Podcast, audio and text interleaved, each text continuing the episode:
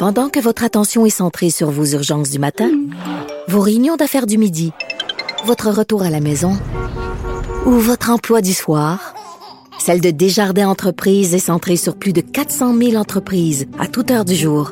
Grâce à notre connaissance des secteurs d'activité et à notre accompagnement spécialisé, nous aidons les entrepreneurs à relever chaque défi pour qu'ils puissent rester centrés sur ce qui compte, le développement de leur entreprise. Martino. Même avec un masque, c'est impossible de le filtrer. Vous écoutez Martino. Cube Radio. Alors, nous discutons avec Karine Gagnon, chroniqueuse politique au Journal de Montréal, Journal de Québec et directrice adjointe de l'information au Journal de Québec. Et Karine, je conseille aux gens, je les encourage à aller lire absolument la chronique qui était écrite sur le voile, une chronique importante et courageuse où tu disais, ben le voile que les femmes portent ici, c'est le même voile dont les Iraniennes tentent de se débarrasser là, actuellement. Là. C'est ce que tu écrivais. Ah, oui, ben tu sais, je trouve ça marquant, tu sais, de voir que des femmes en Iran se battent au péril de leur vie, là, tu sais, pour se débarrasser de ce vêtement-là, de cet accessoire vestimentaire-là, là, on peut bien le nommer, qui est un symbole d'oppression, alors qu'ici, tu sais, on dirait qu'on a recadré le débat pour dire que c'est le choix des femmes de savoir comment s'habiller, là, tu sais, la Christine Labrie, elle a dit ça un peu récemment, ça avait fait couler beaucoup d'encre. Mais tu sais, je trouve que ça, c'est de réduire beaucoup le débat qu'on devrait avoir dans nos sociétés occidentales là-dessus. Tu sais, il y a des femmes qui militent, des femmes arabo-musulmanes là, qui sont maintenant établies en Amérique puis qui militent pour que on cesse de garder le silence puis de faire l'aveuglement volontaire. Puis je trouve ça gênant en fait là. Tu sais, devant elle, là, qu'on se comporte comme ça, qu'on réduise le débat, alors que clairement, c'est un symbole d'oppression, il faut le voir comme ça. Et je reprenais les propos de la militante Yasmine Mohamed qui disait qu'il soit porté librement ou non le voile, ça n'a pas d'importance à partir du moment où c'est un symbole d'oppression. Exactement. Donc, il faut faire le débat autrement. Exactement, vraiment, là, ça s'intitule « Critiquer le port du voile » et c'est une sacrée bonne chronique, Karine, il faut absolument que les gens la lisent. On revient sur le sondage, tu dis que la CAQ s'est rendue un parti de boomers, un parti de vieux. Ben, je trouve, tu sais, j'écoutais hier, Jean-Marc Léger nous présentait les résultats, puis c'est clair, là, tu sais, je comprends pourquoi Québec Solidaire appelle les jeunes à aller voter, parce que dans leur cas, c'est plus des jeunes qui votent pour eux, mais dans le cas de la CAQ, là, c'est vraiment les personnes plus âgées. Puis ça, c'est une bonne nouvelle pour eux parce que ce sont les gens qui vont voter le plus. Sauf que c'est un peu triste parce que je me dis, il faut que les jeunes aussi parlent là-dedans, là, tu sais, soient encouragés à aller voter. En tout cas, moi, j'ai une fille de 18 ans, puis je l'ai vraiment encouragée à ça. Puis je suis heureuse parce qu'elle a pris ça au sérieux. Elle a analysé toutes les options, elle a pris connaissance des programmes, des informations, écouté les débats. Mais je pense que il faut encourager des jeunes, là, les jeunes à aller à s'exprimer, là, tu sais, quand on en a autour de soi.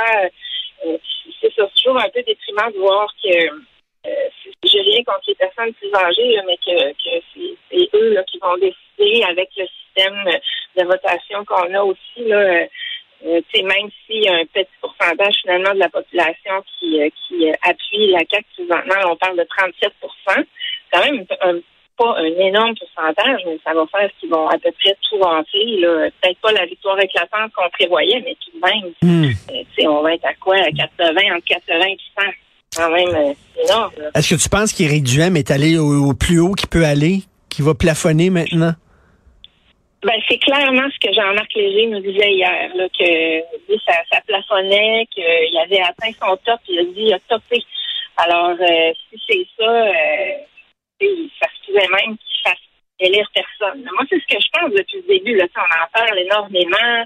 Bon, peut-être que ça représente une option plus à droite là, qui n'était pas représentée. Mais est-ce que vraiment les gens vont voter pour cette option-là, compte tenu de la campagne qu'il a faite, compte tenu du fait que tout de même, on allait dévoiler qu'il ne payait pas ses taxes à la ville. Ça a fait jaser. Ce gars-là se présente pour gérer le portefeuille des Québécois. Moi, je trouve pas que c'est C'est quelque chose qui va donner confiance finalement aux électeurs. Mais son pire obstacle, je pense, Karine, son pire obstacle, c'est sa gang. Moi, Éric, j'ai pas de problème. C'est un gars intelligent. Puis tu sais, quand il dit je veux plus de privés en santé, ça me parle. Quand il dit je veux briser le monopole à la SAQ, ça me parle. Mais sauf que est-ce que je suis prête à embarquer dans sa gang? Parce que sa gang, je la trosse pas. C'est ça. Ben oui, puis quand on sort du char de sa gang, on constate qu'il manque de profondeur. Éric, oui, il est intelligent, je le connais aussi, je le sais. Mais l'intelligence, ça s'utilise à toutes sortes de sauces, là. Puis il y a aussi beaucoup de jugement qui entre en ligne de compte, moi je trouve, à savoir si quelqu'un est intelligent ou moins intelligent ou tout ça. Bon, puis tu sais, quand je vois la manière dont il a fait sa place en politique, en tablant beaucoup sur ces craintes, là, cette peur-là de la pandémie, puis tout ce que ça a pu générer chez les personnes là, qui s'inquiétaient, qui avaient peur du vaccin, qui se retrouvaient isolées, etc., ben moi, j'ai beaucoup de difficultés avec ça, puis je pense que c'est ça. Quand on sort de ces sentiments-là, ce qu'on voit, c'est qu'il y a beaucoup de silence. Ça a été relevé par d'autres chroniqueurs beaucoup là, au cours des dernières semaines, au débat. On voyait que ça manquait quand même de profondeur sur plusieurs aspects. Puis là, ben, c'est là que je pense qu'il n'est pas capable d'aller faire le plein ailleurs que dans sa base. Là. Et Karine, tu te demandes, puis effectivement, il reste quoi, une semaine? C'est le dernier droit, là, tu dis, PSPP va peut-être manquer de temps pour marquer d'autres points, parce que ça, il est sur sa lancée, mais ça se termine. Oui, ben c'est ce que Jean-Marc disait hier. En tout cas, lui, c'est son hypothèse. Il pourrait manquer de temps. Mais écoute, c'est exceptionnel. Là, si on regarde le sondage, les résultats là, concernant Pierre Saint-Pierre-Plamondon. Paul Saint-Pierre-Plamondon, tu vois, je l'ai même inversé. C'est quand même exceptionnel de voir où il est parti. Puis là, tu sais, même, il fait dans la course là, pour qui va former la position officielle. T'sais, encore là, la répartition du vote va le désavantager parce que il va pouvoir avoir un pourcentage plus important qu'on pensait de voix. Mais est-ce que ça va pour autant faire élire un grand nombre de députés du Parti québécois? C'est là aussi que ça va jouer. Là. C'est ce que Jean-Marc vous expliquait hier. Maintenant, moi, je suis quand même impressionnée par sa campagne. Je suis visiblement pas la seule. Là. Donc, ça, c'est quelque chose qu'on n'attendait pas.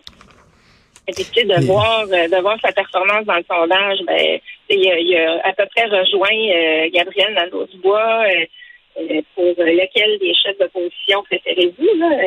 Le chef de QS est à 27, puis le chef du PQ est à 25. Il serait le meilleur deuxième choix aussi. Donc ça démontre qu'il y a encore un potentiel d'aller chercher des voix, mais effectivement, il reste pas beaucoup de temps là, donc pour lui. Et en terminant, je veux absolument aborder ça parce que tu veux nous en parler, les communautés religieuses qui font tout pour retarder les procédures concernant là donner de l'argent aux victimes justement de prêtres agresseurs. Ils font tout là, pour mettre les bâtons dans les roues.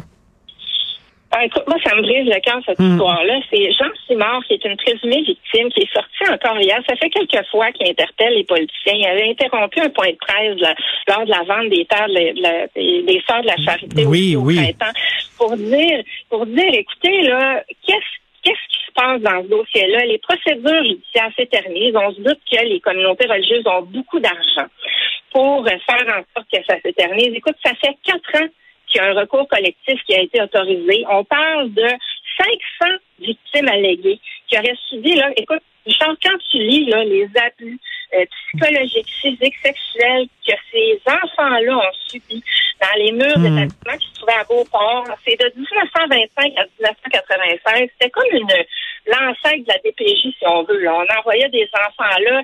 Écoute, ils les battaient, ils les humiliaient. Les autres enfants étaient forcés. Puis, selon les faits qui étaient rapportés, là, on parle de 500 personnes qui racontent la même chose. Fait que lui, il dit, on veut des engagements. Qu'est-ce qui se passe? Comment ça se fait que les procédures sont retardées? Il est au bord du gouffre, tu comprends? Donc, il lance encore une fois un cri du cœur. C'est comme si personne n'entend. Parce que le gouvernement, là, je veux le rappeler, là, le CIUSSS de la capitale nationale, le gouvernement du Québec sont impliqués là-dedans à cause de l'historique du bâtiment. Donc, il n'y a pas juste les Sœurs de la Charité, là. les communautés religieuses. Et quand les communautés religieuses disent, et comme tu dis, quand ils disent on n'a pas d'argent pour payer tout ce monde-là, je m'excuse, mais ils ont de l'argent pour payer leurs avocats, par exemple. Ah, écoute, absolument. Là, tu sais, si ça fait 4 ans et demi que ça traîne, imagine-toi la facture. Fait que moi, je trouve ça épouvantable. Je vois la détresse de ces gens-là, de ce monsieur-là qui sort constamment pour essayer de faire en sorte que ça bouge. Puis je trouve ça épouvantable que ça continue, puis combien de temps encore ça va se poursuivre. Je pense qu'il serait temps là que nos élus se penchent là-dessus, puis fassent en sorte que ça bouge. Là. C'est toujours la bonne défaite de dire ah oui, mais il y a une procédure judiciaire, on peut pas parler de ça, mais là quand même. Là, vu l'ampleur de la chose, je pense qu'il serait temps qu'il se passe quelque chose là-dedans. C'est-tu quoi, Karine, tu me donnes le goût de l'interviewer demain, justement, à Cube Radio, Jean Simard. Ouais. Ce serait bien d'y parler, justement. Oui.